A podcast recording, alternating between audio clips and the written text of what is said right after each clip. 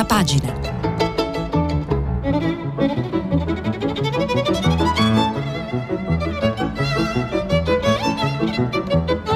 Questa settimana i giornali sono letti e commentati da Stefano Cingolani, editorialista del quotidiano Il Foglio.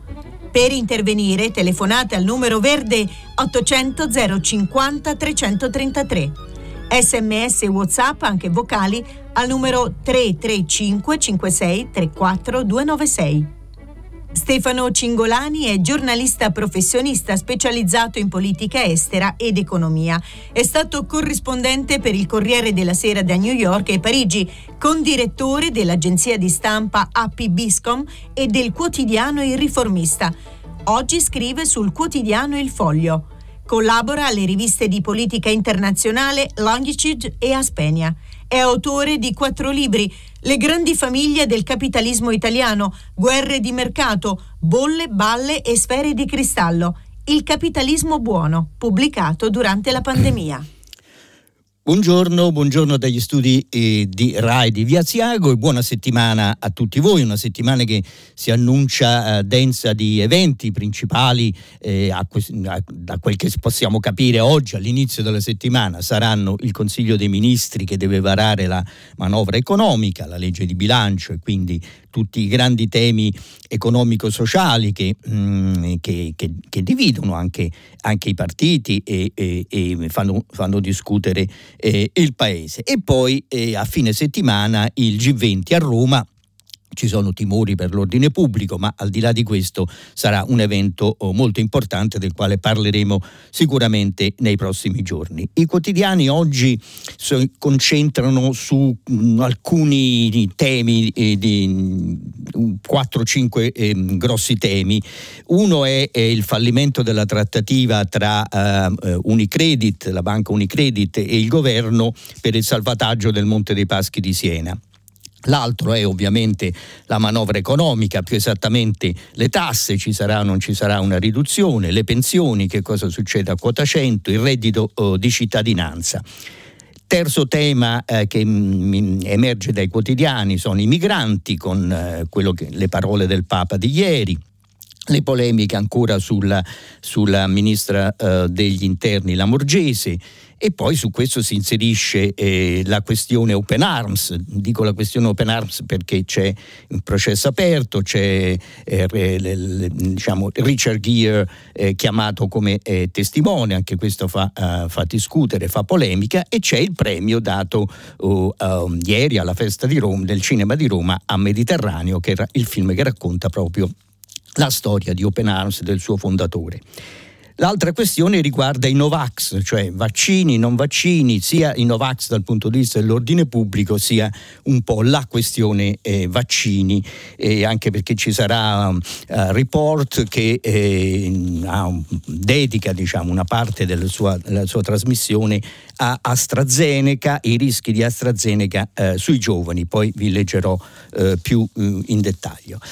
Vediamo un attimo, facciamo una carrellata a questo punto delle prime pagine dei, dei quotidiani e poi mi soffermerò sui, sui, temi e sugli articoli che mi sono sembrati più, più interessanti, più, anche dal punto di vista diciamo, della, della polemica, se vogliamo, insomma, oltre che dell'approfondimento delle notizie. Il giornale apre, apre su, uh, sul eh, Monte dei Paschi. Fallimento sinistro, eh, l'occhiello, PD sbancato il titolo. Caso Monte dei Paschi, interrotta la trattativa con Unicredit, lo stop agita la politica, chi pagherà gli errori dei democratici la lettura è tutta politica, colpa del Partito oh, Democratico, come dice poi eh, chiaramente nell'editoriale il vice eh, direttore Nicola Porro.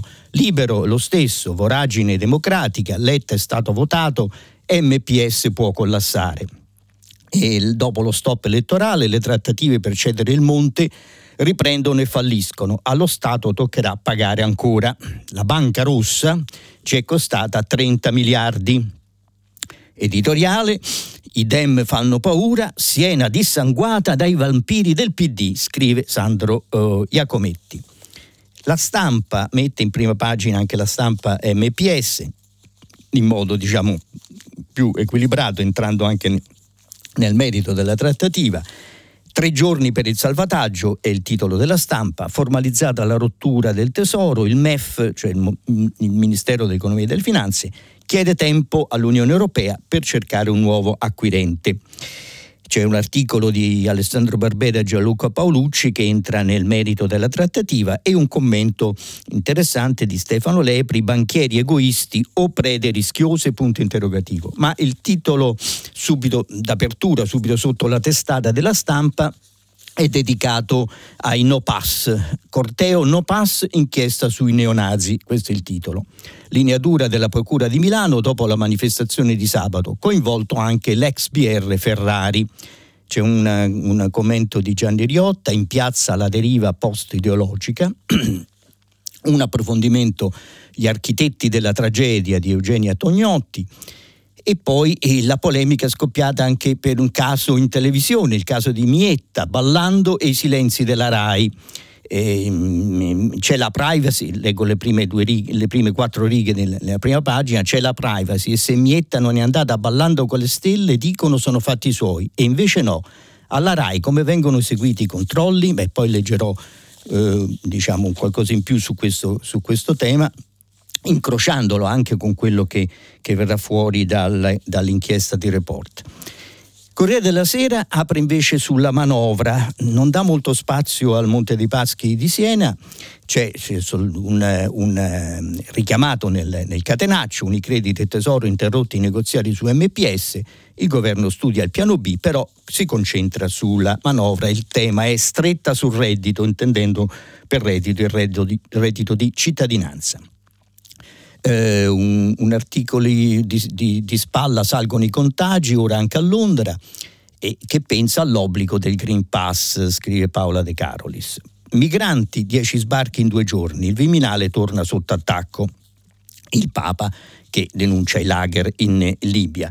In prima pagina c'è anche l'addio di Rossi a Misano, è così bello qui, eh, salterei le altre corse, dice Valentino, festa e lacrime, l'ultima gara a casa sua, questo è il titolo che sta sotto una, una, una foto di un Valentino Rossi eh, sorridente.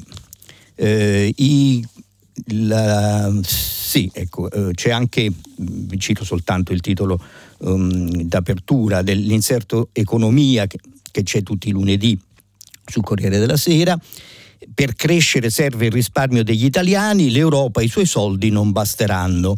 Abbiamo le risorse del Next Generation EU, quelle dei fondi internazionali, ora tocca a noi scommettere sul nostro paese. Questo è, è il titolo che richiama una serie di articoli, tra cui il principale di Ferruccio De Bortoli, l'ex direttore del Corriere della Sera. Anche la Repubblica apre sulla manovra, il titolo è il Pensioni, la riforma di Draghi, la Lega tratta, i sindacati no. Questo è un punto eh, molto interessante. Vedremo adesso se, eh, se, è confermato che è un atteggiamento più eh, flessibile, più morbido del, de, de, di Salvini e della Lega, però certo c'è un atteggiamento rigido dei sindacati su come eh, affrontare il superamento di quota 100 eh, scrive la Repubblica nel, nel, ehm, nel, sommario, per il governo inevitabile il ritorno graduale alla Fornero, ma si media sull'uscita a 64 anni. Letta dice le quote sono sbagliate, slitta il Consiglio dei Ministri che era previsto per domani, dovrebbe essere giovedì grosso modo quel che si dice, non c'è accordo su come usare gli 8 miliardi destinati al taglio delle tasse. Poi ancora un richiamo sui giovani precari e sottopagati resteranno al lavoro oltre i 70 anni, poi vi, leggerò questo articolo interessante. Ilvo, Ilvo Diamanti scrive sull'euroscetticismo italiano e anche questo poi farò un, diciamo, un, riferimento, leggerò alcuni passi.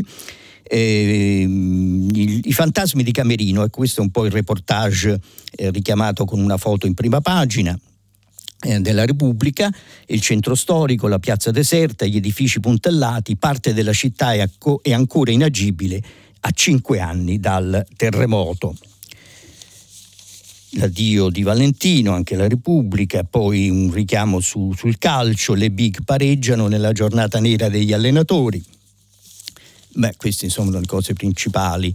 Anche la Repubblica ogni lunedì pubblica l'inserto economico che si chiama Affari e Finanza eh, e investire nell'azienda Italia è il, il tema centrale. Insomma, investire eh, come portare, diciamo, invest- trasformare il risparmio in investimenti, eh, in investimenti, e portare gli investimenti privati nell'economia è il tema, diciamo, il filo conduttore di entrambi, di entrambi gli inserti economici dei due principali quotidiani italiani. Il messaggero apre anche lui sulle tasse, tagli a rischio rinvio. Il governo conferma la linea sulle pensioni e prende tempo sulla riforma fiscale. Il flop del reddito, reddito di cittadinanza, non crea lavoro e i navigator abbandonano i centri per l'impiego. E questa è una, una notizia interessante che ha eh, soltanto il, il, messaggero. Anche qui poi leggerò qualcosa eh, successivamente. Eh, una, una notizia eh, che trovo soltanto qui è eh, la questione dell'abuso d'ufficio. L'abuso d'ufficio solo se c'è dolo è pronta la riforma. Beh, più che pronta, insomma, si sta discutendo una, una riforma abbastanza eh, interessante che dovrebbe eh, aiutare a superare uno, uno, degli ostacoli principali che, che si sono manifestati in, in, tutti, in tutti questi anni e poi leggerò anche un po' questo, a che punto, sia, a che punto è questo dibattito. Eh, messaggero il quotidiano romano, Spalletti si infrange sul muro della Roma, quindi da una, una, foto in prima pagina sul pareggio tra la Roma e il Napoli, la foto è, di, è dedicata a Zaniolo che è stato in evidenza contro il Napoli, scrive il messaggero. Il fatto quotidiano, ecco, fatto quotidiano punta invece sul, eh, sul l'inchiesta di, di report su AstraZeneca. Gli Astradei, questo è il titolo, stasera su Rai 3 il report indaga sugli allarmi ignorati. Il titolo è, tra virgolette, AZ, eh, AstraZeneca, cioè pericoloso sui giovani, ma per l'alt ci volle il morto. Un, eh, un'inchiesta che sicuramente eh, susciterà discussioni e alimenterà alimenterà tutto lo, lo scontro su, tra Vax e Novax. Eh, il mattino oh, apre su pensioni e taglio delle tasse anche il mattino. Qui vorrei segnalarvi un editoriale di Mauro Calise che è dedicato proprio al tema uh, Vax, Novax, Green Pass. Media e populisti è il titolo, la normalità che non fa notizia. Poi leggerò due, due passaggi collegandoli un po' con con tutto il tema, con la questione che il Fatto Quotidiano diciamo, eh, sottolinea ed enfatizza in prima pagina. Infine, dunque, la verità, tutti i segreti dell'inchiesta sul capo delle forze armate, il generale Vecciarelli, interrogato due volte, l'accusa nei suoi confronti e di quelli di altri graduati è corruzione, appalti in cambio di vari benefit. L'alto ufficiale si difende, uno scambio di regali tra amici, ma per i PM le chat sarebbero chiarissime. Il tempo, due giganti e tanti divi, si definiscono scienziati virologi star, ma per il mondo solo alcuni meritano il titolo. Ecco il vero voto di tutti. La Lazio umiliata a Verona, la Roma si rialza con il Napoli, questo è eh, il tempo quotidiano romano, anche, anche il tempo.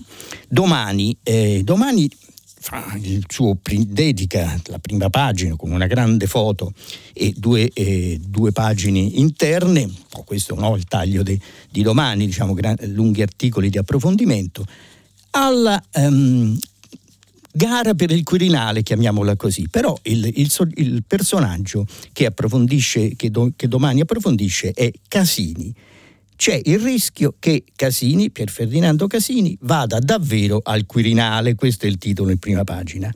L'ascesa del mediatore immobile, mentre tutti si agitano, lui resta dove è sempre stato, fermo ad aspettare, vicino a tutti e fedele a nessuno. Per Renzi è l'uomo per uscire dallo stallo. Il foglio che il lunedì ah, pubblica di, prima, mm, ampiamente in prima pagina all'interno arti, dei lunghi articoli o dei saggi, questa settimana eh, il tema è L'agonia neopuritana, questo è il titolo e l'articolo di Anne Applebaum, che è una giornalista saggista americana molto, molto, molto importante e molto uh, apprezzata e ha vinto anche un premio Pulitzer. Eh, vi leggo il sommario c'è chi ha perso tutto per aver infranto, solo per essere stato accusato di aver infranto codici sociali che hanno a che fare con la razza, il sesso, la condotta personale. censure, isolamento, sete di sacrifici, rabbia via social, storie di un'America impazzita di moralismo. E questo è il saggio di Anne Applebaum. Mi pare che questi sono un po', diciamo, poi ci sono tanti altri piccoli richiami, però mh, sono le cose che più mi hanno colpito, le cose più, più importanti che emergono oh, dalle prime pagine. Ma andiamo adesso al Monte dei Paschi di Siena, che come, come avete visto è, è, diventato un caso politico, al di là, al di là della questione eh, diciamo strettamente, chiamiamola economico-sociale, del destino della banca, perché è fallito, è fallito questa, eh, questa, trattativa. Su questo poi eh, approfondisce eh, più di tutti, mi pare, eh, la stampa eh, perché ehm, la, la, i giornali di destra la buttano fortemente sul PD, perché naturalmente il, prima il PD e, e, e prima ancora il Partito, il Partito Comunista insomma, hanno avuto un ruolo determinante nella vita politica di Siena e anche nella vita politica, nella vita eh, diciamo, politico-economica della sua principale banca. Nicola Porro, Nicola Porro è esplicito, dice il Monte non è un fallimento del mercato, ma neppure solo dello Stato. È il fallimento di un gruppo di potere, legato prima al Partito Comunista e poi al Partito Democratico Toscano, scrive Porro. Non esiste una storia di fallimento pubblico così targato e così poco denunciato. Il ministro che ha realizzato l'ultimo prestito per la banca è stato eletto nel collegio di Siena per la sinistra e questo sarebbe Piercarlo Padoan, e poi ha lasciato il Parlamento per diventare presidente di Unicredit e avrebbe dovuto ripulire i pasticci, ma che, come abbiamo visto, ha preteso di farlo solo a condizione che la dote coprisse tutti i buchi. Beh, in realtà la trattativa non l'ha fatta Paduan, ma l'ha fatta l'amministratore delegato del, de, di Unicredit, Andrea Orzel, il quale appunto ha chiesto, poi ha posto le sue, le sue condizioni che il governo ha, um, ha, ritenuto troppo onerose, come poi eh, vedremo. Politicamente un pasticcio, dice Porro, questo è un, è un argomento che penso sarà sicuramente eh, utilizzato polemicamente. Perché un pasticcio? Eh, come spiegare in Consiglio dei Ministri che non si finanziano misure assistenzialiste che piacciono ad esempio alla Lega come quota 100 e si bruciano altre risorse per pulire la scena del delitto finanziario? Scrive Porro. Eh, che cosa è successo? Cosa è successo? Perché è, questa, è fallita questa trattativa? Vediamo un attimo più in dettaglio e qui mi faccio riferimento al retroscena firmato da Alessandro Barbera e Gianluca Paolucci. Scrivono i due giornalisti, al Ministero del Tesoro si respira ottimismo. La proroga della Commissione europea per cedere la maggioranza pubblica del Monte dei Paschi di Siena oltre il termine concordato verrà concessa. Sei mesi, forse qualcosa in più rispetto alla scadenza attuale dell'approvazione del bilancio 2021, cioè in primavera, per arrivare almeno alla fine del 2022. E, ehm, infatti il titolo, il titolo, dell'articolo è proprio questo, il governo è ottimista su una sponda dell'Unione Europea, ma serviranno ancora soldi pubblici, e questo è il punto. La proroga servirà per lanciare un aumento di capitale che potrà essere privato o pubblico, spiega una delle fonti interpellate. Detta più, sta, più esplicitamente, o si fa avanti un altro soggetto disponibile a sottoscrivere un aumento di capitale, oppure sarà ancora una volta lo Stato a dover intervenire.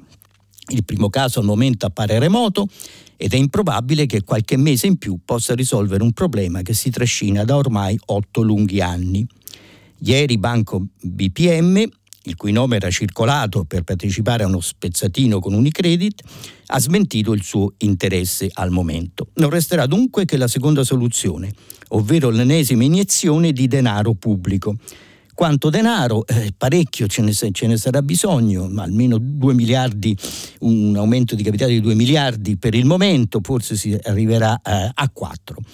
Eh, fatto sta che eh, Andrea Orsel, l'amministratore delegato della, eh, di Unicredit, chiedeva eh, molto di più, 7, eh, forse 8, eh, 8 miliardi.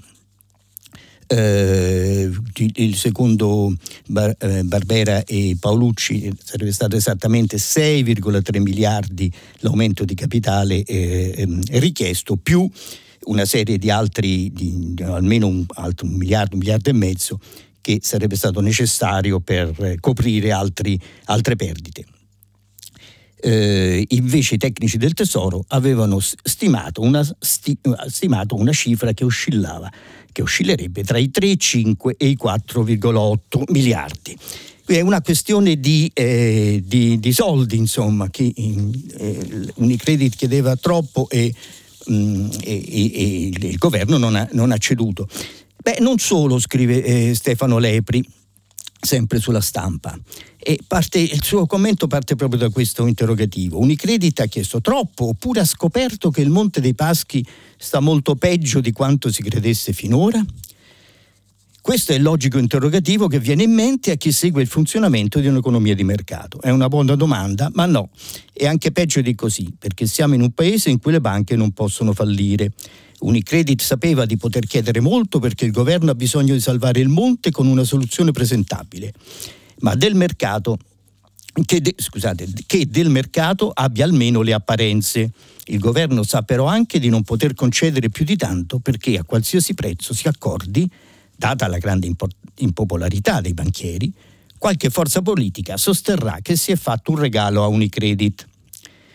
Peggio ancora è che la rottura del negoziato ridarà fiata a chi sostiene che il Monte Paschi di Siena può anche restare solo, scelta con cui certo si butterebbero via più denari di quanti possa averne osato chiedere Unicredit. Ecco, a questo proposito quello che, è, che, paventa l'EPRI è già successo perché c'è una, per esempio il presidente della Regione Toscana Eugenio Giani dice che è addirittura ottimista su, sul, grazie, proprio grazie al fallimento di questa trattativa il Monte dei Paschi ce la può fare senza dover essere incorporato in un'altra banca, dice. E questo è un po'. Anche Letta ieri intervistato da, da Fazio sul, eh, su, eh, su, eh, la, la, la, in televisione il, mi sembrava, insomma, sembrava tranquillo, diceva vabbè adesso ricominciamo, ci sono altre, eh, il, il, segretario del PD sostiene che verranno fuori abbastanza presto altre eh, alternative eh, migliori per eh, il Monte dei Paschi di Siena. Letta è stato eletto nel collegio di, eh, di Siena, in Parlamento nel collegio di Siena, appena eletto. Eh, Secondo l'EPRI sarebbe stato meglio cercare acquirenti esteri, ma questo avrebbe, dico io, avrebbe sollevato, sollevato una vera ondata di reazioni più o meno oh, nazionaliste. Eh, anche per la stessa Unicredit sarebbe meglio muoversi oltre frontiera, sostiene ancora l'EPRI. Io diciamo eh, come eh, puro, puro, cliente di Unicredit eh, penso che tutto sommato abbia fatto bene la banca a non prendere le multe dei paschi proprio perché la questione non era proprio di, di, di soldi ma eh, eh, di struttura, di oneri e di struttura della, della banca. Insomma, ehm, Unicredit ha impiegato molti anni per, per digerire la Banca di Roma, Capitalia, e insomma sarebbe, avrebbe impiombato una banca che invece ha bisogno di, che ha una forte proiezione internazionale. Questa è la mia opinione personale, ma possiamo ovviamente discutibile come tutte eh, le opinioni. Allora, ehm, da Monte dei Paschi passiamo alla, alla manovra economica, eh, strettamente collegata, visto che appunto dato il fallimento della trattativa bisognerà trovare qualche miliarduccio anche per tamponare la crisi del Monte dei Paschi. La Repubblica sulle pensioni, la riforma di Draghi e la Lega tratta, questo è il titolo che vi avevo eh, letto precedentemente. Di che cosa si tratta? Si tratta di un graduale processo Uh, quello che, che, la Repubblica chiama il graduale ma inevitabile ritorno alla Fornero. C'è una mediazione su un'uscita a 64 anni, CGL Cisle Will pronte alla mobilitazione e non c'è accordo sull'utilizzo degli 8 miliardi del taglio delle tasse in manovra. Finiranno in un fondo, deciderà il Parlamento. Ecco, questo se effettivamente finisce così, eh, io lo ritengo una, mm, una decisione insomma, negativa perché il taglio de- delle tasse o comunque cominciare l'avvio di una riforma fiscale cominciarla con una riduzione delle imposte sul lavoro è, è fondamentale anche per sostenere questa ripresa che ha molta, molta spinta, come abbiamo visto, ma che insomma va, eh, va uh, mantenuta, ma insomma è, un, è una, un, un, rimbalzo molto forte che va trasformato in una crescita di più un medio oh, periodo. Insomma, qui secondo me la questione fiscale poi divide, dividerà il, la maggioranza di, che sostiene il governo eh, in, vario, in, vario, modo, insomma, anche, anche, Berlusconi e Forza Italia insiste sulle, eh, sulla riduzione delle imposte, quindi eh, una grana molto, oh, molto, seria. Vedremo come verrà risolta nei prossimi giorni dedicheremo attenzione a questo. Il, eh, la Repubblica, pagina 3, pubblica un articolo di Valentina Conte, i giovani senza quota, precari e sottopagati al lavoro oltre i 70 anni. La questione delle pensioni come viene vista dai giovani, giovani che eh, spesso sono scoraggiati e non pensano alla pensione perché tanto non me la daranno mai, scrive eh, Valentina Conte precari da ventenni, sottopagati da trentenni e quarantenni, esodati da sessantenni e poverissimi pensionati da settantenni. La politica litiga su quota 100 e le sue sorelle 102 e 104, scrive Valentina Conte, ma c'è un esercito di cui non si parla mai. Sono i fuori quota o senza quota o quota zero. Interessante da, da leggere. Eh, uno si può chiedere, ma insomma i giovani eh, non è più che alla pensione dovrebbero pensare al lavoro, perché poi il problema si, delle pensioni è legato esattamente a questo, se meno gente lavora eh, e più sarà difficile sostenere il sistema eh, pensionistico. E qui volevo citarvi un articolo sul, pubblicato dal Corriere della Sera e un'intervista allo chef eh, Alessandro Borghese e il titolo è Lo chef e la crisi dei locali virgolette, non trovo più chi lavora nella mia cucina e ai tavoli.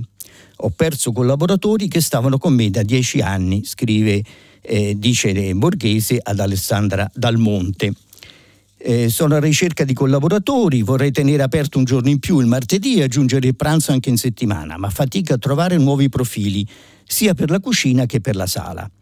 Alessandro Borghese, quasi 45 anni, cuoco e personaggio televisivo, ha lo stesso problema di tanti suoi colleghi anche meno noti, la fuga del personale dai ristoranti. Quei 120.000 lavoratori a tempo indeterminato che durante la pandemia hanno deciso di cambiare mestiere.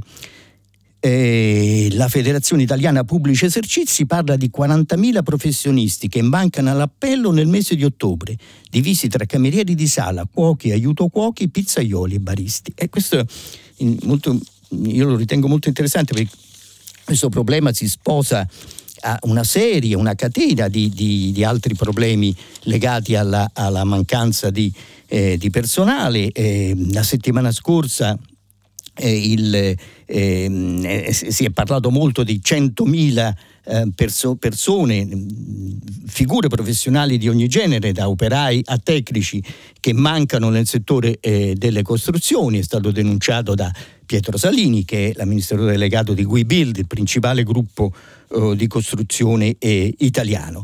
E poi abbiamo visto, poi a mano a mano in tutti questi mesi sono emersi tantissimi, tantissimi, eh, tantissime notizie diciamo, in vari settori e più, e più in generale. Insomma c'è una, una frattura, da una parte c'è una disoccupazione che è cresciuta comunque con la crisi e con la pandemia e dall'altra c'è un, un, una quantità di posti di lavoro eh, vuoti che non si riescono eh, a riempire. E dal Corriere della Sera sulla manovra, dunque, vediamo, sulla manovra penso che il Corriere della Sera non giunga moltissimo.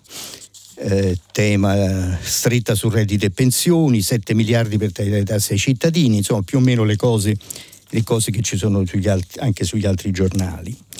Volevo segnalarvi eh, beh, una notizia che mm, diciamo, volevo segnalarvi subito, ma poi mi è sfuggita, questa che riguarda il blog di Beppe Grillo. Manca la pubblicità, conti il rosso per il blog, scrive, lo prendo dal Corriere della Sera, ma c'è un po' su tutti, su tutti i giornali.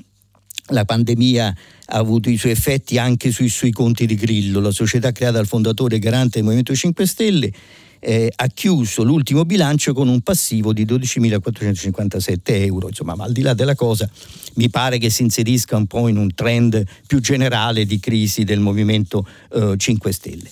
Dal Corriere della Sera invece volevo oh, mh, prendere soprattutto la questione degli, degli, dei migranti. Eh, le prime due pagine del giornale sono dedicate a questo. Migranti si riapre il fronte, il Papa basta respingimenti migliaia in arrivo sulle coste, eh, sulle coste la Morgese doppia partita. Il test decisivo sarà sul G20. Questo è l'articolo oh, a pagina 3 di Fiorenza eh, Sarzanini. La ministra è nel mirino sulla gestione delle eh, emergenze. Come sappiamo è nel mirino di, da parecchio da parte della Lega in particolare di, di, di, Salvini ma anche di, eh, di, Giorgia Meloni che ne chiede eh, da tempo le dimissioni.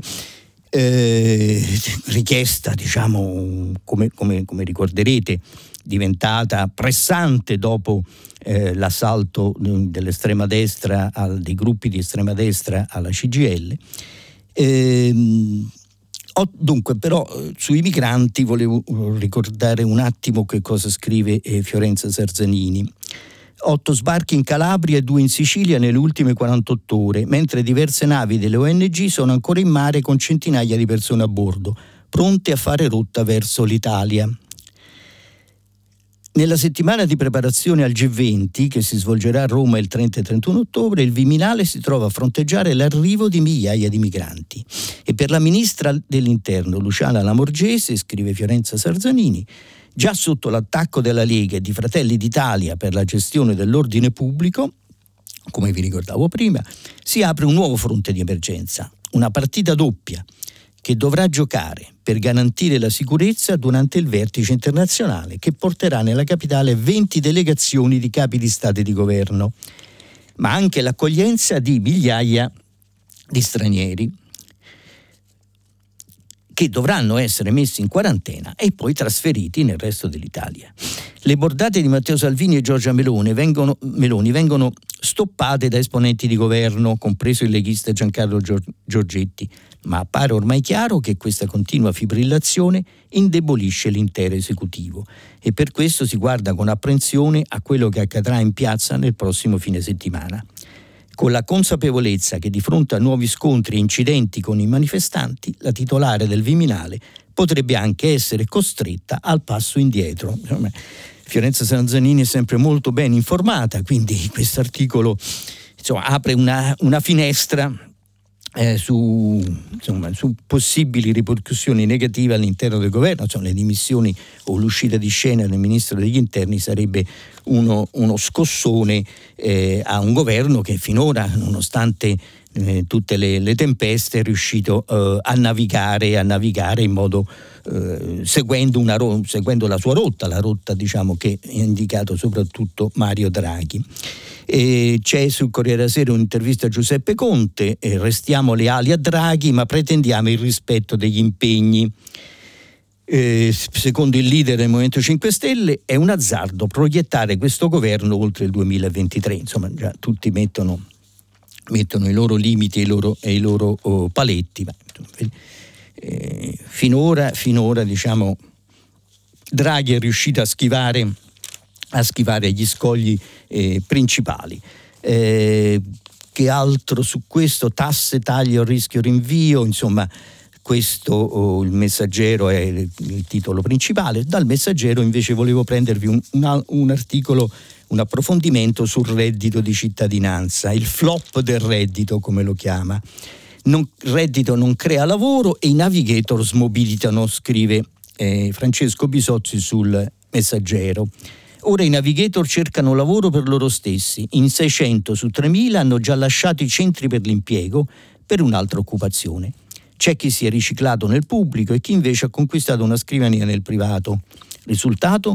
Se restano in circolazione, secondo l'AMPAL, solo 2400 navigator con i contratti in scadenza alla fine dell'anno. E visto che non si travedono nuove proroghe all'orizzonte, in realtà l'uscita di scena di Navigator era prevista per aprile scorso, Presto i centri per l'impiego, già in evidente affanno, rimarranno senza personale. Questo è il punto è il punto decisivo. I centri dell'impiego sono, sono un, uno snodo fondamentale e, e, anche alla luce del nuovo assetto del mercato del lavoro che il governo eh, vuole dare, alla luce poi di una revisione del reddito di cittadinanza, legandolo sempre di più alla, alla ricerca del, eh, del, del, lavoro, del posto di lavoro. Ma se non funzionano i centri per l'impiego, tutto questo rischia di, eh, di fallire. Al 30 giugno i percettori di reddito di cittadinanza, scrive l'articolo oh, di Bisozzi sul Messaggero, tenuti al, eh, alla sottoscrizione del patto per il lavoro, perché ritenuti occupabili, erano 1.150.152, ma solo il 34% risultava preso in carico. Il 34%, quindi uno, uno su tre soltanto. Considerato che il costo della misura è schizzato alle stelle, quest'anno presenterà i 9 miliardi di euro, stando alle previsioni, i 9 miliardi di euro è il costo appunto del reddito di cittadinanza, smaltire lo stock di attivabili è diventato prioritario. Anche per questo preoccupa la fuga dei navigator. Uno su cinque ha già mollato. Ho trovato molto interessante questo approfondimento. E arriviamo all'AstraZeneca. Allora, che cosa ci sarà oggi su Report. Se il, il Fatto Quotidiano, che è diciamo, particolarmente sensibile al tema Novax, Vax, Novax, ehm, scrive da marzo o almeno da aprile, come ha ricostruito Claudia Di Pasquale di Report, era tutto chiaro. Nel Regno Unito come in Germania, dove il professor Andreas Greinhacher dell'Università di Greifswald aveva già una terapia a base di immunoglobuline eh, per curare quelle complicazioni inusuali, simili però a quelle indotte dall'eparina. Quali sono le complicazioni? Le complicazioni de- derivate dal vaccino eh, AstraZeneca, soprattutto sui più giovani. Scrive eh, Alessandro Mantovani, riportando appunto oh, l'inchiesta di Report, eh, il 7 aprile, dopo la sospensione decisa con altri paesi a marzo, anche in Italia AZ fu consigliato solo dai 60 anni in su.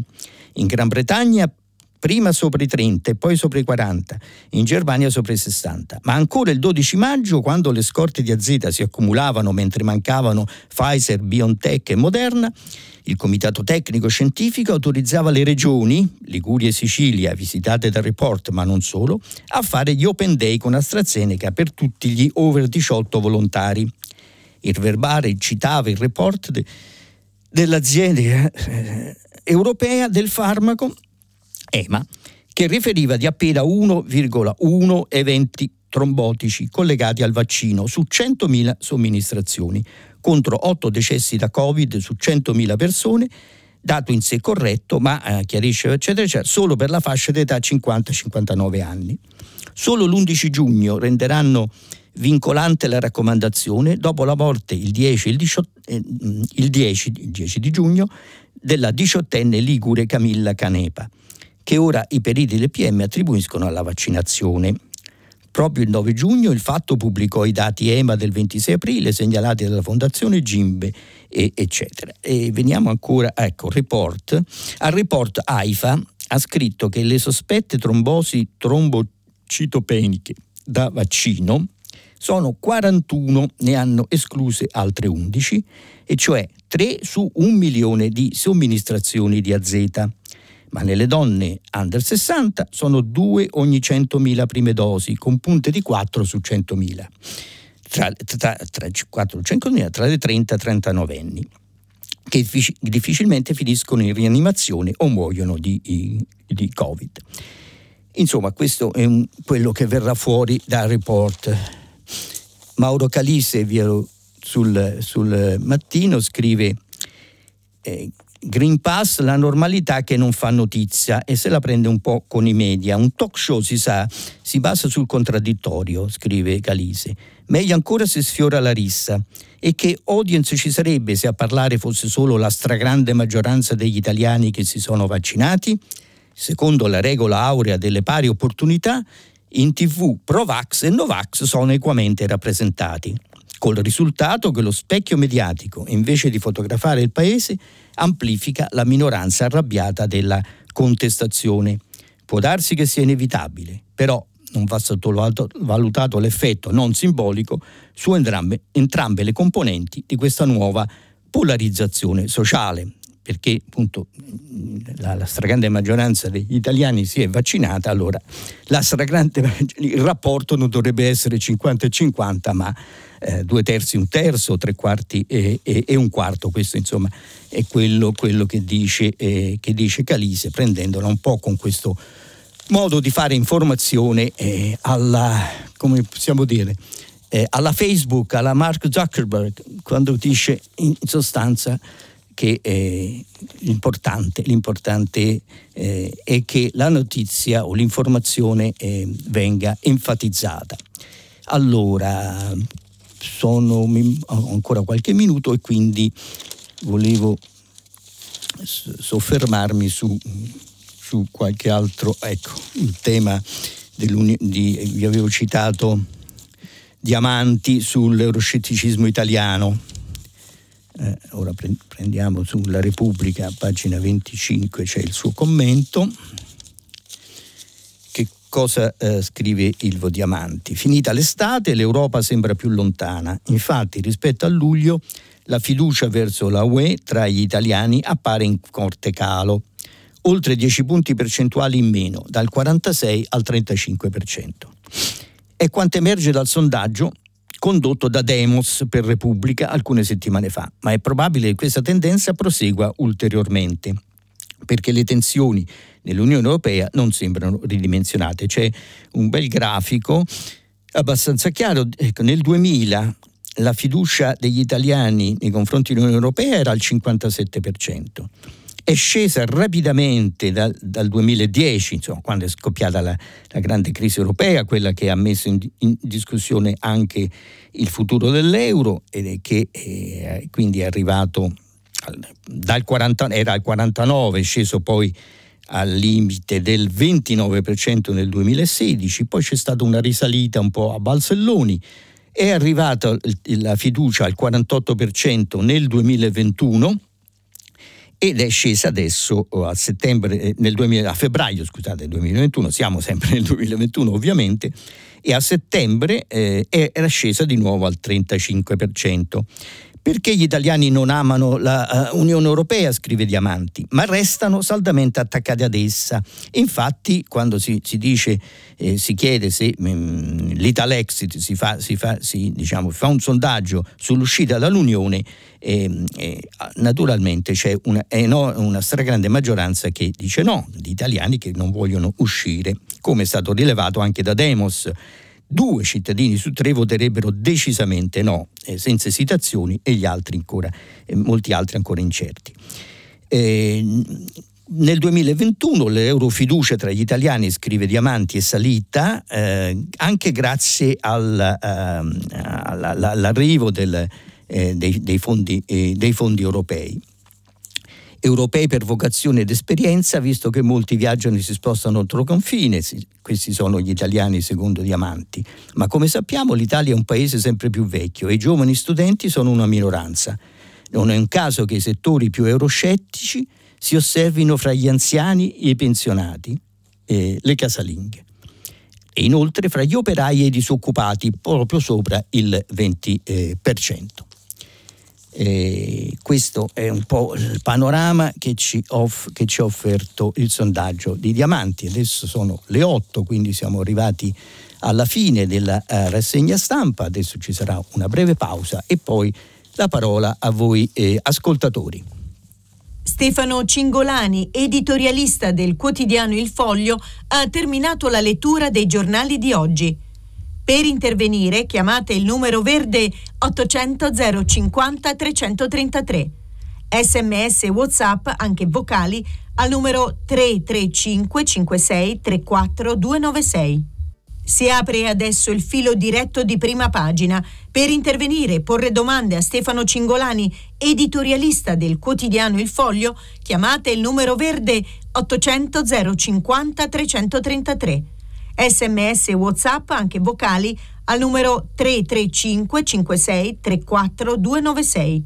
La trasmissione si può ascoltare, riascoltare e scaricare in podcast sul sito di Radio 3 e sull'applicazione Rai Play Radio.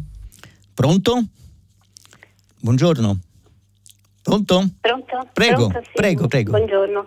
Mi chiamo Silvia, chiamo da Firenze. Sì. Senta, io volevo intervenire sulla um, questione Monte dei Paschi, perché devo dire che mh, l'esito di questa cosa non mi ha sorpreso molto, mi è sembrato fin dall'inizio una manovra un po' architettata, se posso dire così. Mi ha sorpreso il tempismo, cioè appena iniziata la campagna elettorale per questo seggio suppletivo, immediatamente c'è stata l'offerta di Unicredit, cioè Paduan lascia il seggio per Unicredit, poi torna Letta in Italia, deve avere un seggio in Parlamento, si aprono le, la campagna elettorale e Unicredit fa l'offerta per Monte dei Paschi non mi è piaciuta questa mossa da parte okay. del PD, sinceramente. Mm-hmm. Guardi, eh, io penso che insomma uh, il modo in cui si sono svolte le cose eh, alimenta eh, sospetti e polemiche, non c'è dubbio. Però vorrei, bisognerebbe, bisognerebbe precisare che l'ipotesi di dare, di, dare, insomma, di, di eh, trattare con Unicredit eh, andava avanti da, eh, da, parecchio tempo. E il precedente amministratore delegato di, di Unicredit ehm, aveva eh, sempre glissato come, come, come si suol dire, insomma aveva preso tempo e sostanzialmente eh, il consiglio di amministrazione di Unicredit e, e, gli azionisti principali, che sono grandi fondi di investimento internazionali, sono sempre stati molto scettici, alcuni di loro apertamente ostili alla, a un salvataggio di, del Monte dei Paschi da parte di Unicredit. Perché? Perché i, i capitali necessari avrebbero indebolito, indebolito, la banca, la banca principale, insomma, in qualche modo la, i buchi di, di, coprire i buchi di MPS sare, stato, sarebbe stato eh, oneroso e, e, e, negativo per Unicredit. Il governo, eh, non questo, solo questo governo, ma insomma diciamo da, da, un, da, un, po' di tempo, poi ci sono degli, incon- degli accordi, degli impegni con l'Unione eh, Europea, eh, deve, deve, assolutamente diciamo, privatizzare eh, il Monte dei Paschi.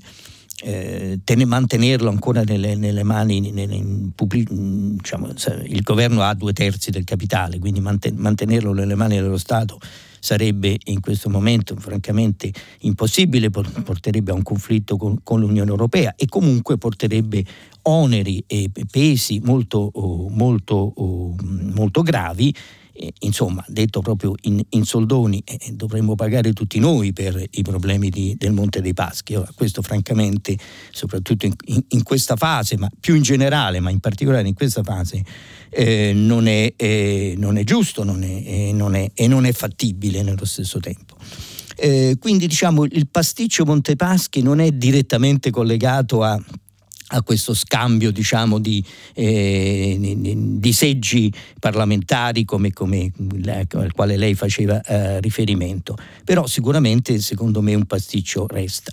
Per quanto riguarda Paduan, si era detto che Paduan andava a fare il presidente di Unicredit proprio per favorire questo, oh, questo accordo, oh, così non è stato come si è visto, insomma, anche questo diciamo, è un sospetto eh, ripeto, alimentato dalle modalità in cui si sono svolte eh, tu, tutti questi, questi, passaggi politico-finanziari, eh, però insomma così, eh, così non, è, non, è, avvenuto. E adesso il, pro, il, problema è che cosa fare, ci, ci sono varie, varie, tesi, ce n'è una all'interno del governo che dice che Montepaschi deve comunque restare pubblica, è un po' la tesi che è mm, molto, molto popolare anche, anche a Siena e, e che attraversa ehm, il Movimento 5 Stelle la, la, fino a poco fa la pensava così, anche la Lega tutto sommato, insomma, anche se la Lega adesso la butta in polemica politica naturalmente, fa il suo mestiere, però insomma in sostanza eh, non, la, la, soluzione pubblica non sarebbe, sarebbe, non sarebbe eh, esclusa nemmeno dalla, dalla Lega.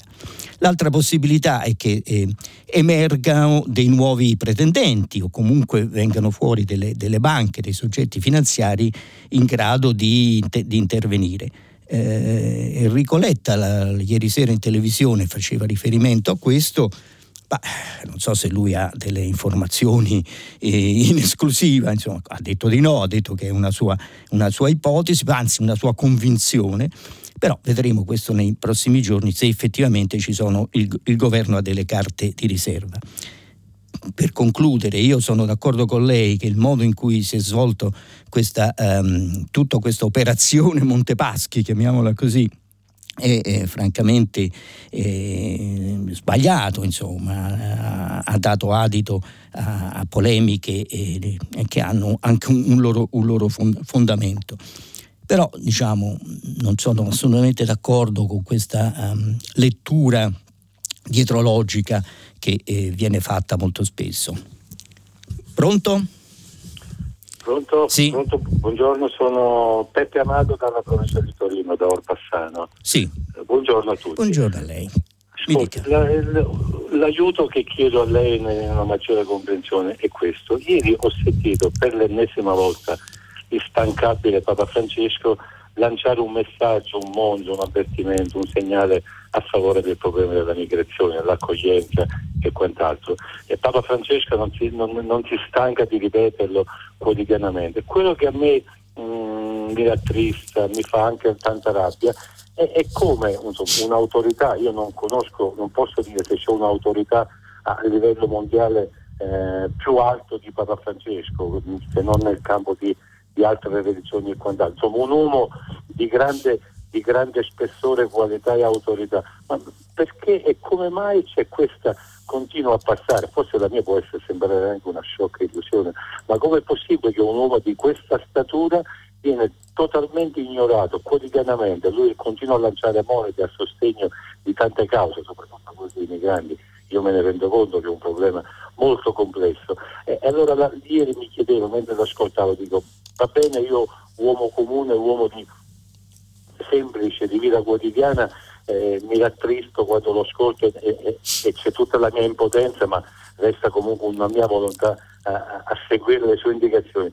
Ma co- come si comportano in quel caso lì quando ascoltano Papa Francesco persone molto religiose come eh, il nostro Presidente Mattarella, come Mario Draghi? Cioè, nel loro intimo hanno qualche scossone, hanno qualche vibrazione anche perché mi chiedo, ma quante vite noi viviamo che possiamo rinviare a successive vite? Eh, un problema che, che, che, per me è difficile, ma per, sì. per alcuni paesi è molto, è molto ampio per provare a trovare qualche soluzione, quantomeno per evitare questa moria quotidiana. Stamattina si sentiva a Radio Tremondo di un'altra barcone che probabilmente non si hanno notizie, cioè, sì. è diventata così eh, quotidiana, così che ogni giorno muoiono centinaia di persone e dico, non dico che sono il problema mondiale delle, dell'economia, ma troviamo una soluzione che diamo una vita minima a queste persone che la perdono. Cioè, ci stiamo abituando così, siamo così disumani. Mattarella, Draghi, hanno Gra- sì. non, perché okay. non votano come faceva è chiarissimo, è, è, stato chiarissimo, è stato chiarissimo e anche eh, apprezzo anche suo, la sua spinta diciamo eh, morale, insomma la sua indignazione che ha espresso con, mh, con, le, con le, sue domande. Ma insomma eh, l'autorità morale del Papa è indubbia, il, il, il, il, suo peso uh, morale appunto etico, non solo religioso, uh, anche questo non è in discussione eh, eh, ma insomma la sua forza politica francamente mi sembra, non mi sembra, eh, c'è la vecchia, la vecchia, questione quante divisioni ha il Papa, ha tante divisioni dal punto di vista del, del messaggio, eh, ha poche divisioni nella capacità di influenzare scelte politiche. Io penso che ehm, la questione della, dell'emigrazione che è è una questione enorme che ha tantissimi, ha tantissimi, risvolti, ha un risvolto naturalmente etico, un risvolto culturale, un risvolto ideologico se vogliamo, ma eh, a questo punto andrebbe affrontata soprattutto con delle eh, politiche. Eh, bisogna passare appunto dalla dimensione eh, morale alla dimensione politica e qui e qui arrivano, arrivano, le difficoltà, come lei eh, sa bene, insomma, ne, ne, lo, vediamo, lo, vediamo, tutti i giorni. Non esiste una politica, non, esistono tante politiche nazionali, per lo più eh, tutte volte a frenare, a respingere e, e, poco ad accogliere e, e, e a favorire l'integrazione. Non esiste una politica eh, europea sul, sulle migrazioni, non esiste una, cioè, ci sono dei segnali qua e là, ma sostanzialmente non esiste la volontà di gestire un fenomeno che è di per sé mondiale in modo col- collettivo, insomma, non, può essere, non può essere affidato a, ogni, a, ogni, a, un singolo paese naturalmente, e tantomeno a un paese eh, super esposto come l'Italia, che come si sa anche geograficamente insomma, è il cuore, diciamo, è questa lunga striscia che taglia in due il, eh, il Mediterraneo.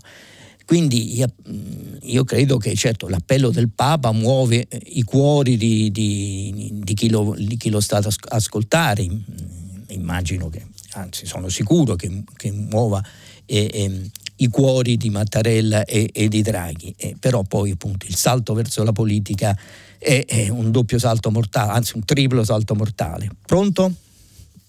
Sì, pronto, buongiorno. Buongiorno. Io mi chiamo Fabio, telefono dalla città di Castello. Sì. Vorrei farle un, una domanda e chiedere il suo parere su, su quello che, che, ha detto sugli interventi di Cingolani in questi ultimi tempi riguardo alla, alla possibilità di introdurre il nucleare come risposta, tra mm. virgolette, dico, tra virgolette, ecologica, ambientale al problema dell'energia. È, è ovvio che molte persone che hanno a cuore i temi ambientalisti salteranno dalla sedia a sentire questo, però mm. vorrei chiederle se lei pensa che non ci sia un'ipocrisia di fondo poi nella nostra società che mh, ha bisogno famelico di energia, eh, aumenta a dismisura i consumi, aumenta la popolazione nel mondo, però dopo si va, quando si pensa all'ecologia si pensa all'eolico, al fotovoltaico, eccetera, eccetera, che sono degli strumenti straordinari, ma che se mancassero i combustibili fossili sarebbero assolutamente insufficienti, potrebbero coprire so, un 10%, sì. un 20% dell'energia. Per cui eh, è anche la loro costruzione, la loro eh, messa in opera e, lo, e, e, lo smaltimento è un costo energetico enorme. Certo, certo, io ho preso questo spunto perché ultimamente, siccome un pochino nel mio piccolo mi interesso di problemi ambientali e, e guardo, mi guardo in giro, ho, di, ho preso lo spunto perché l'ipocrisia è massima quando si fa, organizzano negli stati occidentali in Europa dei convegni dove vengono invitati so, dei capi tribù amazzonici e, e, e, poi si fanno trasferire queste persone con dei voli transcontinentali dove si immettono nell'atmosfera delle quantità enormi di inquinanti che loro con le loro popolazioni non emettono perché sono sostanzialmente a impatto zero oppure emettono in, in centinaia di anni. Eh, ecco, vorrei arrivare a questo. Io ho paura del nucleare, ma se voglio mantenere uno standard di vita per me, per i miei figli e i miei nipoti, eh, alla fine bisognerà cercare. Diventerà necessario, questa è la, è la, sua opinione. Benissimo, guardi, io penso che il, il punto è eh, la, la, transizione, questa transizione energetica è cominciata, è cominciata e secondo me non, non si ferma, eh, non si fermerà. Naturalmente il problema è il, eh, la rapidità, la velocità, i passaggi e, e qui, e qui arriva, arrivano tutte le, le difficoltà. Per gestire la transizione energetica Cosa vuol dire? Vuol dire che la priorità eh, è quella di ridurre il carbone, anzi diciamo possibilmente azzerare il carbone e questo pone enormi problemi a, a paesi anche europei, non solo la Polonia ma anche, anche la Germania oltre che eh, la Cina naturalmente, insomma, quindi adesso, sto parlando dell'Europa perché l'Europa è quella che ha fatto, uh, ha, ha, compiuto, delle, sta compiendo delle scelte, delle scelte più, uh, più, più drastiche, più coraggiose. E ci sarà bisogno quindi diciamo, di, di diciamo, uscire dal carbone più rapidamente possibile come, come priorità, di ridurre eh, l'utilizzo del, del petrolio, eh, di ridurre al minimo, insomma, no? il processo è, è verso quello. Eh. E, e, tuttavia eh, questa, eh, e, e, di passare diciamo, progressivamente entro uh, certi all, all'utilizzo massimo delle, delle fonti eh, rinnovabili. Per questo c'è bisogno però di uti- continuare a utilizzare in, per un certo periodo per esempio il gas, e questo l'ha detto appunto Cingolani eh, chiaramente. Insomma. Per quanto riguarda la questione del nucleare, qui ci sono due, due, temi. Uno è la ricerca del nucleare cosiddetto pulito, o comunque addirittura di, la ricerca del nucleare di, eh, di futura generazione. Eh, e lì eh, dobbiamo, insomma, i tempi sono, sono, sono lunghi ancora, insomma, ci sono delle, delle, dei passi avanti importanti, Un, un'azienda italiana come l'Eni sta facendo delle cose molto, eh, molto avanzate, ma insomma, l'utilizzazione eh, industriale è ancora di là da venire. Eh, allora bisogna eh, in qualche modo diciamo, ripensare, ripens- compiere un, un ripensamento sull'utilizzo del, eh, del nucleare sia pur eh, aggiornato, sia pure insomma, di, di, di nuova eh, oppure no. Insomma, dobbiamo, insomma, detto in soldoni, dobbiamo riaprire le chiavette per le centrali che, sono, oh, che, sono, che abbiamo fermato. E qui eh, la questione è molto complicata. Io non, io non credo che ci sia una, la possibilità di un consenso eh, né politico né sociale insomma, su un ritorno eh, al nucleare. Però nello stesso tempo vedo che in fondo sarebbe la soluzione eh, più in qualche modo migliore insomma, per, eh, per, per, gestire questa fase eh, di transizione. Quindi c'è una contraddizione tra quello che potrebbe essere utile e quello che è accettabile. Non penso che questa contraddizione possa essere risolta eh, facilmente, forse non, non, potrà essere risolta eh, in assoluto. Pronto? Pronto, buongiorno. buongiorno. Sono Mario da Ravenna, buongiorno. La mia telefonata si aggancia a quella di ieri di un mio concittadino che ha denunciato una lottizzazione molto grande nei lidi sud di Ravenna. E la mia domanda, uno... Scusi, la, una lottizzazione? Io... Molto grande nei lidi sud di Ravenna. Nei lidi sud, sì. sì eh, la mia domanda è questa fondamentalmente. La politica cioè, e soprattutto le amministrazioni mh, mm, locali, che sono quelli da cui passa la gestione del territorio, come possono intervenire? Perché molto probabilmente il, il sindaco che è appena stato rieletto potrà dire che questa eh, autorizzazione della lottizzazione deriva da una ehm, autorizzazione precedente, da un finanziamento precedente, queste cose qui, ma fondamentalmente con questa logica qui non si bloccherà mai niente, per cui la politica ha strumenti, la politica locale per poter intervenire, per bloccare, perché è una ferita eh, che, molto grande a ridosso di una foce di un fiume, di una pineta, l'unica area verde importante della nostra zona.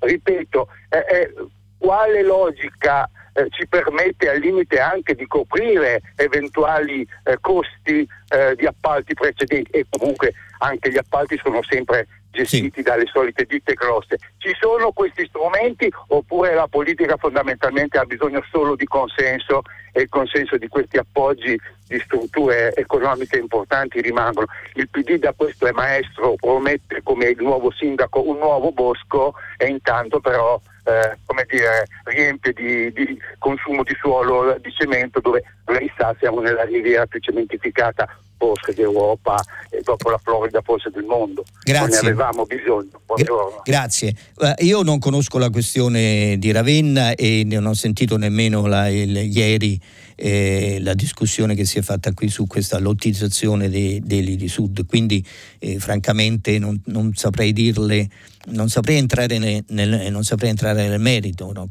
raccolgo sua, il, suo appello, il suo appello alla politica.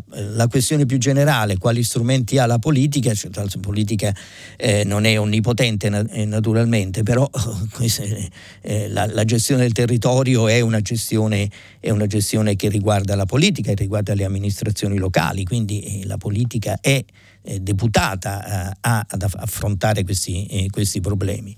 Pensa solo al consenso e non pensa alle agli interessi generali, insomma, anche eh, a, a, compiere scelte, anche a, scelte corrette, scelte giuste, eh, scelte necessarie, anche a costo di ridurre il consenso. Questo è il tema più, più generale che lei, mi pare, signor Mario, oh, pone.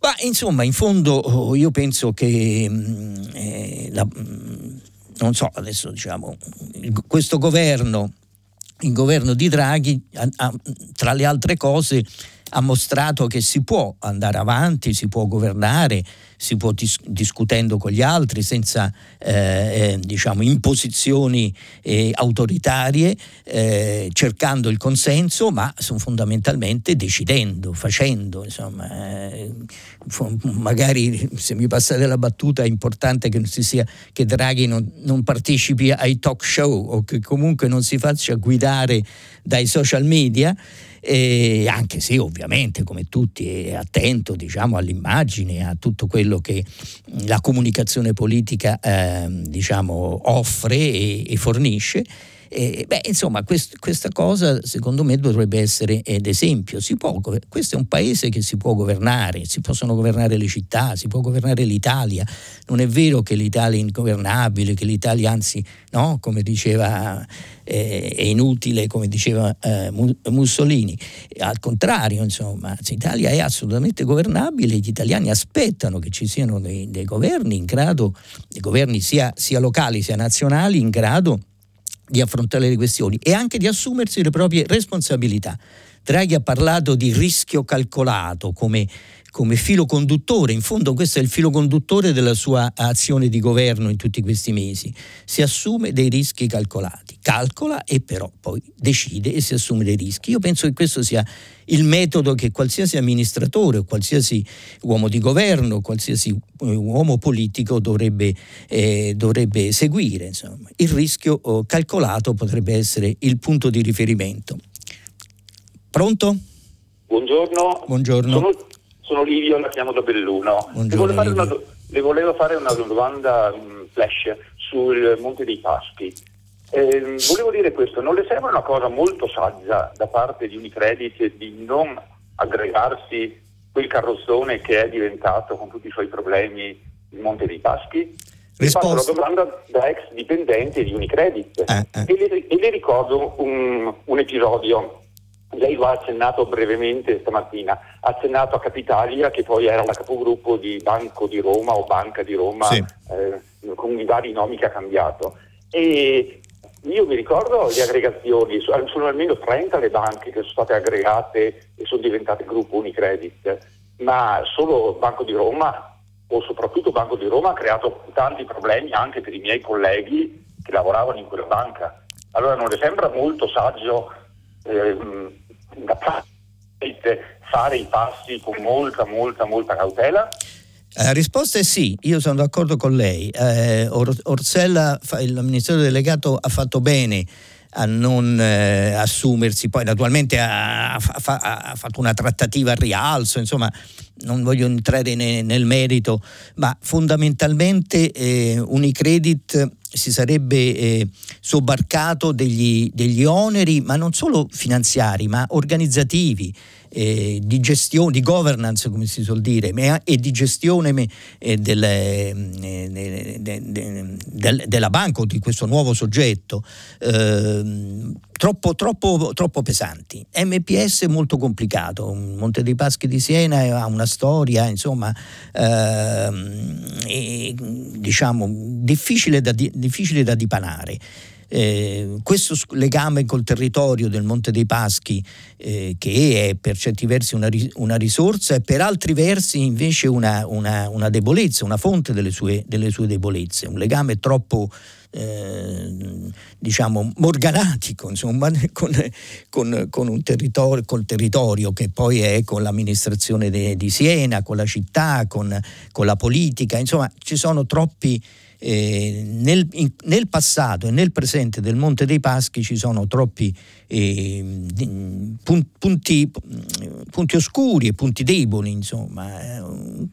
Una, una banca come Unicredit ha, ha, necessità di rafforzarsi in Italia perché negli ultimi anni ha indebolito la sua presenza italiana, questo è un punto di cui si discute anche, appunto, si è discusso anche dentro Unicredit, ma eh, in questo caso non si sarebbe rafforzata, si sarebbe indebolita e avrebbe, eh, avrebbe avuto più problemi, più, si, sarebbe, si, diciamo, si, sarebbe, indebolito Unicredit senza risolvere la questione eh, eh, del, Monte de, del, Monte dei Paschi. Allora, quali soluzioni ci sono? Questo non, non lo so, eh, vedremo, insomma. Può darsi che ci siano aggregazioni diver, di tipo diverso, con, con, con, diverso, con, una diversa logica, insomma, questo non glielo saprei dire. Però la sua, domanda, la sua domanda secca, la mia risposta secca è sì, sono d'accordo con lei. Pronto? Sì, pronto, buongiorno. Sì, buongiorno.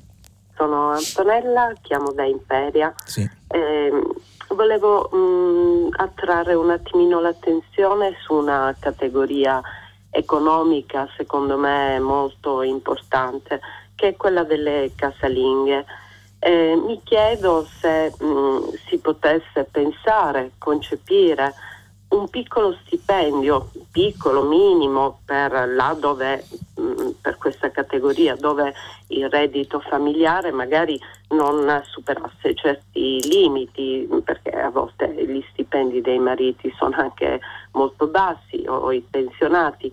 Sarebbe mm, un minimo tributo al grande lavoro, secondo me, eh, non riconosciuto e anche perché è un lavoro mh, mm, spessissimo da cui è difficile staccarsene per la presenza di bambini prima, per anni o di anziani soprattutto perché eh, sulla casalinga il carico eh, sociale e fisico gravosissimo degli anziani di famiglia, magari malati per anni, magari malati di Alzheimer, dove ehm, come dire, eh, poter affrontare la spesa degli istituti è impossibile. Insomma, le casalinghe sono una categoria molto certo. prigioniera certo. e, e, poco riconosciuta econ- economicamente. Secondo me mh, non bisognerebbe dimenticarsene in un nuovo programma economico perché eh, um, è fondamentale per la nostra società. Gra- grazie signora.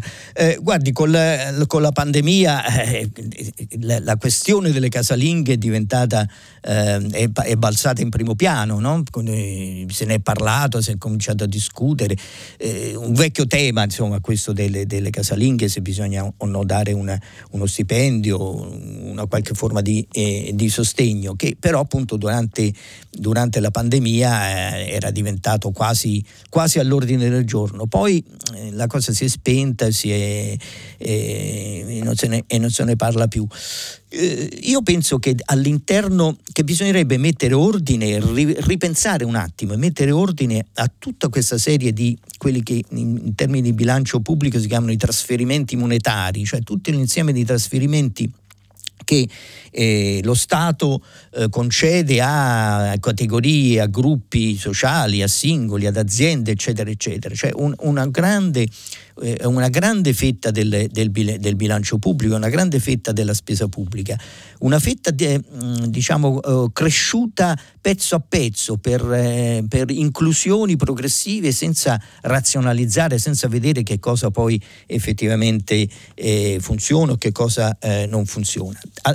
All'interno di questo eh, di questo mm, eh, riesame, eh, secondo me il tema delle, delle, casalinghe, anche di un sostegno economico alle casalinghe, eh, non, non, solo è, è, è, corretto, è giusto secondo il mio punto di vista, ma può diventare ehm, assolutamente eh, fattibile, perché è, è, ovvio c'è una questione di costo, è ovvio c'è una questione di, eh, di, di peso diciamo, di, di, vari soggetti, di vari soggetti sociali, però appunto il, il peso delle casalinghe finora è rimasto, è rimasto tra parentesi, che riemerge solo nei momenti di grande difficoltà, nei momenti di, eh, di, emergenza e invece bisognerebbe affrontarlo in modo sistematico e strutturale. Quindi diciamo, sono, sono d'accordo con lei e penso che si possa fare se il governo eh, ha voglia o, o di, di, di, rimettere mano a tutto questo governo, i partiti, insomma, perché le, le cose sono molto complicate, ovviamente a tutto questo, uh, questo comparto di trasferimenti, di trasferimenti sociali. Pronto? Eh, buongiorno dottor Cingolani, buongiorno. sono Cristina, siamo da Milano. Buongiorno anche ai radioascoltatori, buona settimana a tutti. Chiamo in merito alla risposta che la Commissione europea in questi giorni ha dato all'onorevole Sergio Berlato eh, il 22 ottobre. Eh, la richiesta era del 28 luglio e aveva questo titolo Green Pass, arma di discriminazione. Mm. Eh, non so se questa notizia sia stata ripresa oggi dai giornali mainstream, però in rete si mm. trova un articolo a cura di Roma.it. Il direttore è Francesco Bergovic. Mi piacerebbe sapere se questa notizia lei è nota. No, no, no. No, che, qual è la risposta dell'Unione Europea? Eh, allora, il titolo del, dell'articolo è Berlato ottiene dalla UE il rispetto della legge, non va discriminato chi non si vaccina. Mm-hmm.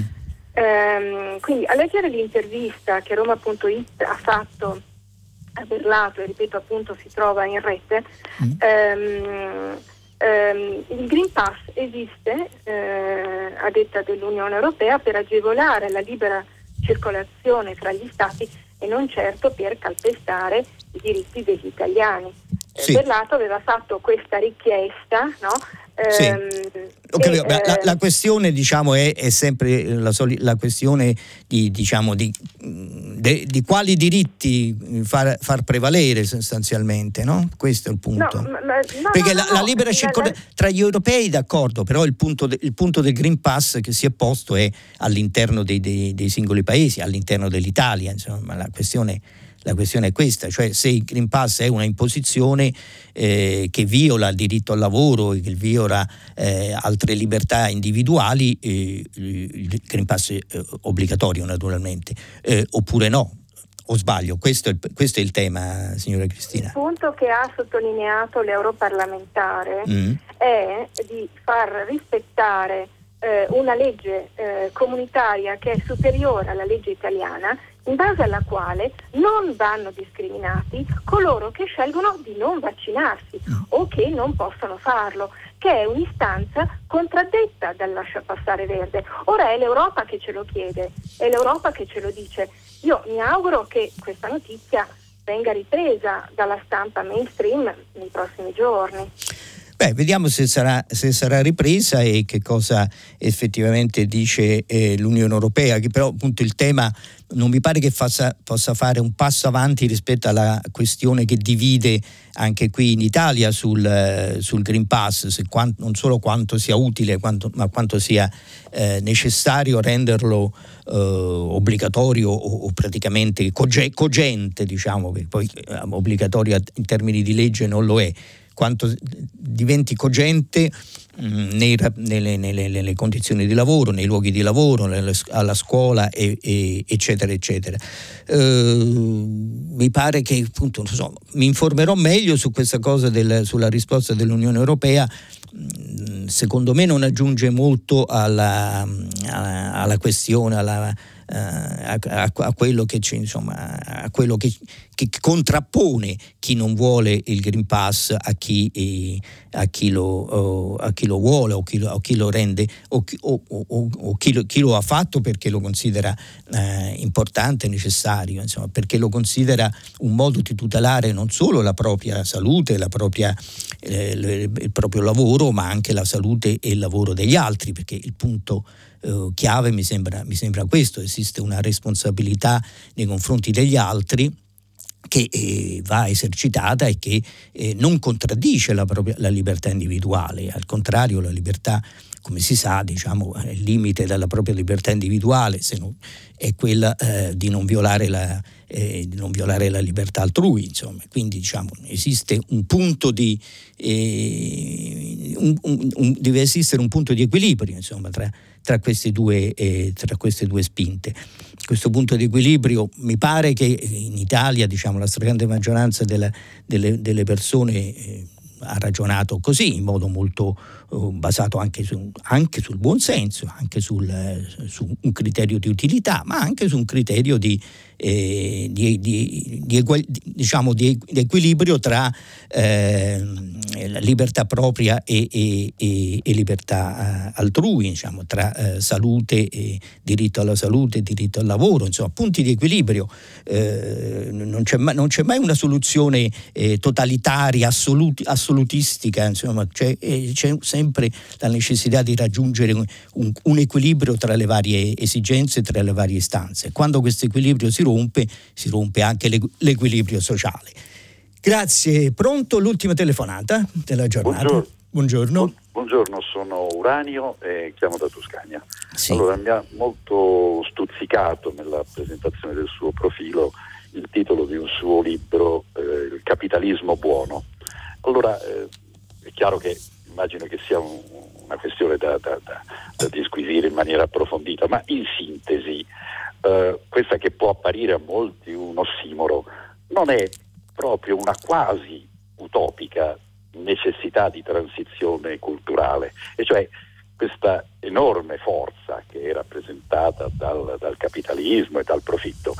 È, è, veramente utopico che possa realizzarsi in forma sostenibile, cioè ricchezza, profitto sostenibile, deve necessariamente essere in una forma di ottusa centratura sul profitto tout court o può essere invece proprio una, questione, un progetto una, grossa, una, grossa, questione che è poi il centro del mio libro, però magari ne parlerò poi eh, successivamente perché ora siamo, siamo, agli sgoccioli e una risposta semplice eh, non c'è. Il, messaggio del mio libro è proprio questo, insomma, che la, la soluzione dei grandissimi problemi che abbiamo di, eh, davanti a noi, compresi i problemi della diseguaglianza, si, rit- si trova all'interno di una logica eh, del mercato, di una logica, chiamiamola così, eh, capitalistica, non fuori da una logica eh, capitalistica. Questo è un po' il, eh, il filo oh, conduttore. La ringrazio per aver, anche per aver citato il mio libro, signor Uranio. Eh, ecco, questo è arrivato il, il momento in cui chiudiamo la trasmissione di oggi c'è il giornale radio, poi Vittorio Giacopini che conduce pagina 3, le, eh, seguiranno le novità musicali di primo movimento. Tutta la città ne parla, approfondirà alcuni dei temi che sono emersi anche dal dialogo con i nostri ascoltatori. Noi ci risentiamo domani alla stessa ora. Arrivederci da Stefano Cingolani. Stefano Cingolani, editorialista del quotidiano Il Foglio, ha letto e commentato i giornali di oggi. Prima pagina è un programma a cura di Cristiana Castellotti. In redazione Maria Chiara Beranec, Natascia Cerqueti, Manuel De Lucia, Cettina Flaccavento, Erika Manni e Giulia Nucci. Posta elettronica, prima pagina chiocciolarai.it. La trasmissione si può ascoltare, riascoltare e scaricare in podcast sul sito di Radio 3 e sull'applicazione Rai Play Radio.